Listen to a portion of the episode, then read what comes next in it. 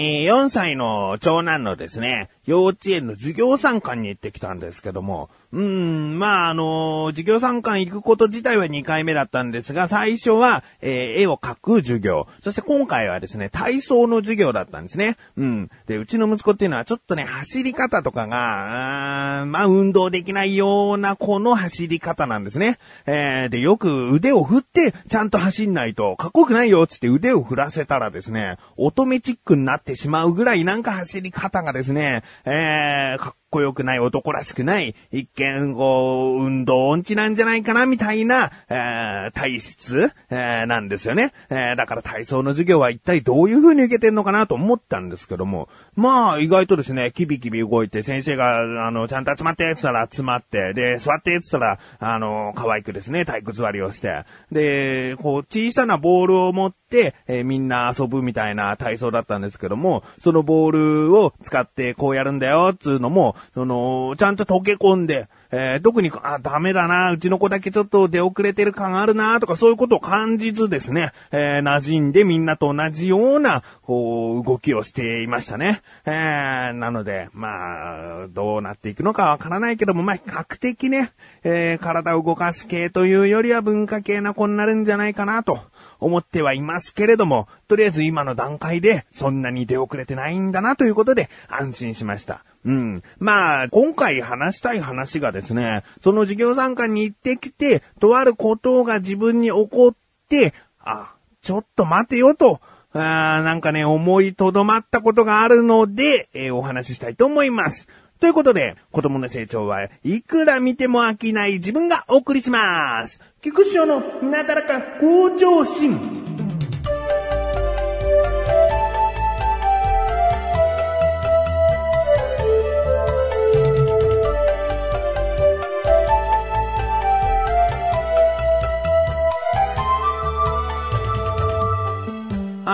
まずですね、この番組をお聞きになってくださっている方で、楽しいクトークという番組も一緒に聞いてるよという方がいたらですね、話は早いんですけれども、あのー自分はですね、楽しいクトークという番組をメガネたまーにという名前でやっているんですね。詳しくはリンクページから行ける楽しいクトークというページに行っていただければ、毎週1回は必ず更新している番組なんですね。で、このなだらか向上心よりも時間は少なく、えー、だいたい最近では10分前後になっておりますので、なんかこう、ちょっとだけ暇な時間できたなと思う方には、おすすめしたいなと思っているんですね。で、一緒に話している相手がマシュルという男なんですけれども、この二人で、まあ、楽しく一つの、こう、物事に対して、えー単語に対して喋っていこうという番組なんですね。うん。で、2013年6月26日、まあ、最近といえば最近ですね、えーに更新した第397回涙という回があります。うん。で、こちらはね、自分が提案したテーマなんですけれども、話したいことというのが、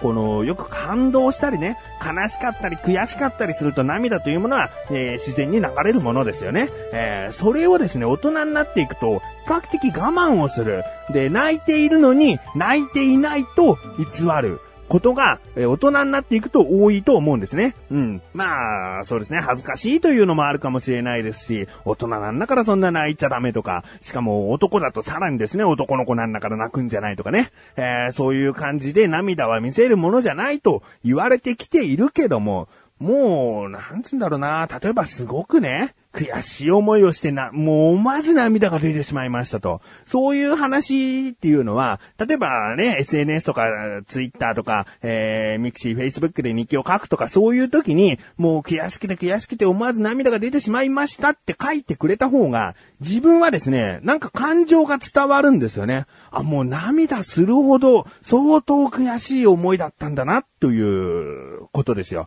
うん。で、まあ他にも自分が話したかったのは、感動するエピソードとか、えーそういったものを、えー自分が感じた時に、思わず涙をしてしまった。これはその作品に対する評価じゃないかと思うんですね。で、自分が言ったのはですね、野球の試合で、えー忘れもしない5月10日の横浜 DNA ベイスターズ戦で、もうゲームの後半で7点差で負けていたところ、最後サヨナラホームランで勝つというね、12対10で勝つという、そういう試合があったんですよ。で、もうチームメイトがもう優勝したかのように大騒ぎして、えー、喜びを分かち合ってるシーンでですね、もう感動を超える感動でもう体全身がプルプルするぐらい、で、もう涙もドバッと出るぐらい感動したんだと。これをツイッターにつぶやいたんですね。えー、で、別に誰かに分かってもらいたいとかそういうことではないんだけれども、涙が出るほど感動したということをね、えー、まあ、表現したわけなんですが、まあ、このようにですね、涙が出るほどっていうことは、うーん、昨今そんなにもこう、軽いものじゃなくなってきたんじゃないかなと。えー、少し前までは、全米が涙した、親子の感動的なストーリーとかね、もう、そういうフレーズを聞くだけで浅いなと思ってしまった時代があったと思うんですけれども、もう、古臭くて使われなくなって、一周して涙というのは効果的なんじゃないかっていうね。えー、そういう話をしたんですね。で、泣いてる奴はかっこ悪いって言ってる奴こそかっこ悪いよなんていうことをね、言ったんですよ。まあそういう回が、えー、楽しくトーク第397回涙なんですけれども、うん、この話をね、その時は相当熱持って話したんですよ。うん。で、今回話したいことがですね、えー、オープニングの方でも言いましたけれども、授業参観に行ってきたと。ね。で、その体操の時は、いつもこう、お絵かきとか、えー、歌とかを一緒に歌ったり、えー、教えてくれる担任の先生ではなく、体操専門の、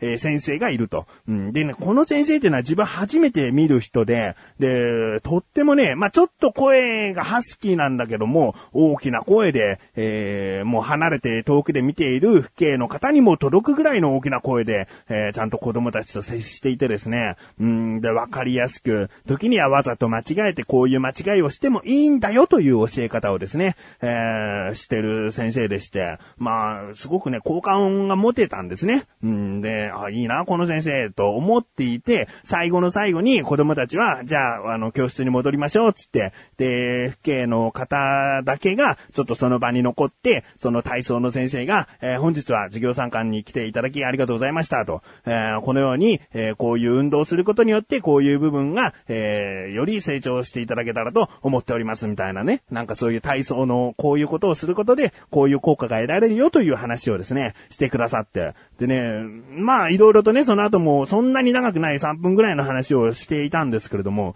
その話を聞いてるときに、なんかね、かっこいいとか、うーん、なんかいいなとか、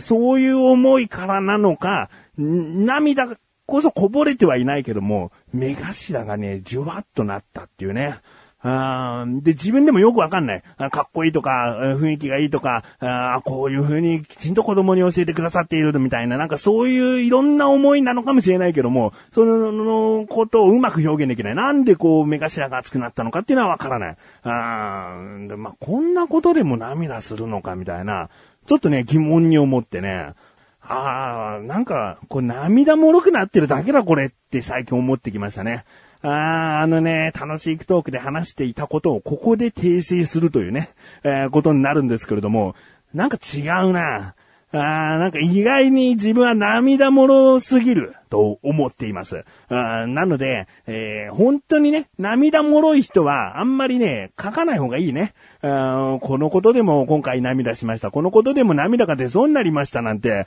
書いてたら、それこそ薄っぺらい人間になってしまうんで、自分はもうここぞという、本当にね、5月10日の、この田村選手が打った逆転ホームラン、逆転スリーランホームラン。これは書いててよかったなと思ったんだけど、もう涙捨てるたんびに、あの、ツイッターとかで書いてったら、キリがないと。うん、なのでね、あの、これは、えー、自分は控えようかなと。だからね、マシルという男はですね、あんまり泣かないんですね。感動的なものとか悔しかったりとかそういうことではなあんまり泣かないので、あいつが泣いた作品とか泣いた出来事こそはつぶやいていいよと、えー、日記とかにもしていいよと思っていますけれども、自分はもう、えー、本当にここぞという時にしかしません。だけどこれを聞いてらっしゃる方で、私はあんまり泣かないとか、僕は全然泣きませんよっていう方こそ何かで泣いた時は教えてください。えー、泣いたことをじゃないですよ。なんで泣いたか。うん、それで自分も一緒に感動したいとか、あそういう悔しい思いがあったかと、えー、吐きましてあげたいとか、そういうふうに思うので、えー、ね、自分を表現していきましょう。僕はしません。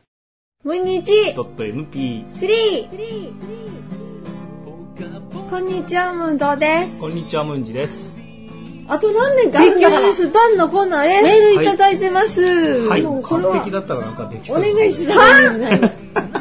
いや、私が書いた。アメリカンジョークのコーナーです。はい、コーナーで。とりあえず笑ってください。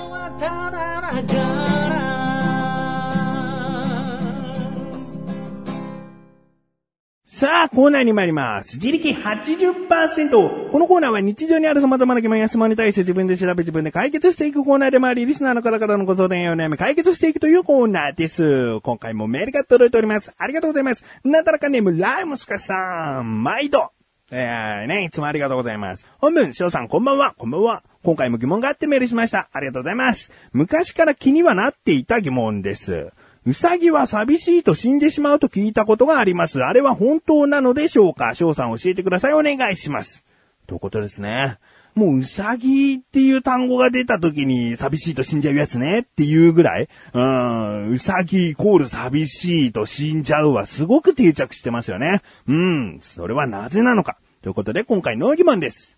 本当にうさぎは寂しいと死んでしまうの？ですね。調べてきました。ここからが答え。まずですね、うさぎは寂しいと死んじゃうというのはですね、ドラマからのセリフで世間に浸透したんじゃないかと言われております。そのドラマというのはですね、えー、坂井のり子さんという女優さんが出てらっしゃった青いうさぎではなくですね、一つ屋根の下というドラマ、こちらでですね、えー、小雪という名前、役名で、そういうセリフがあったというんですね。うん、まあ、とてもね、高視聴率のドラマでしたから、世間にもね、とても浸透したんじゃないかなと思います。うん。で、このセリフがですね、じゃあもともと嘘というかね、えー作られたもので浸透してしまったのかといえばそうではなくですね、えー一応、寂しいと、ストレスが溜まって、えー死んでしまうということはあるそうなんですけれども、まあ、これはですね、えー日頃のケアとかですね、健康管理をろくにせず、放置したままにしていれば体調を崩して、やがてもしかしたら死んでしまうかもしれないということなんですね。うん。で、他にですね、人間の勝手なね、接し方で、最初飼い始めた時にはとても可愛がるけれども、もう数ヶ月何年って経っていくと、もういることが当たり前であまり構ってあげていないとか、そういうことになると、それは環境の変化としてストレスになるらしいんですね。うんつまり最初からすごく可愛がっているのであれば、もうずっと、うん最後を見届けるまで可愛がってあげなよと。それで環境の変化をなるべく少なくするということなんですね。なのでまあ、そういった意味ではウサギが寂しいと死んじゃうというのは、あながち間違いではないんですけれども、まあ決して、えー、まあ必ず1話飼いたい時にはもう1話一緒にいさせた方がいいのかなとか、そういうことではないみたいですね。うん、まあウサギというのはね、一見可愛らしい動物ですから、寂しいと死んじゃうようなイメージっていうのもね、なんかあるんじゃないかなと思います。うん。ということで、ライムスカツさんいかがでしょうか？もし付き合っている女性がですね、私はウサギみたいに寂しいと死んじゃうよなんて言われた時にはですね、もう最初に、最初に出会った時の愛をずっと続けていれば大丈夫ということですよ。うん。ということで、こういった感じで日常にある様々な疑問や質問の方をお待ちしております。投稿よりなだらかご助手を選択してどしどしとご投稿ください。以上、自力80%でした。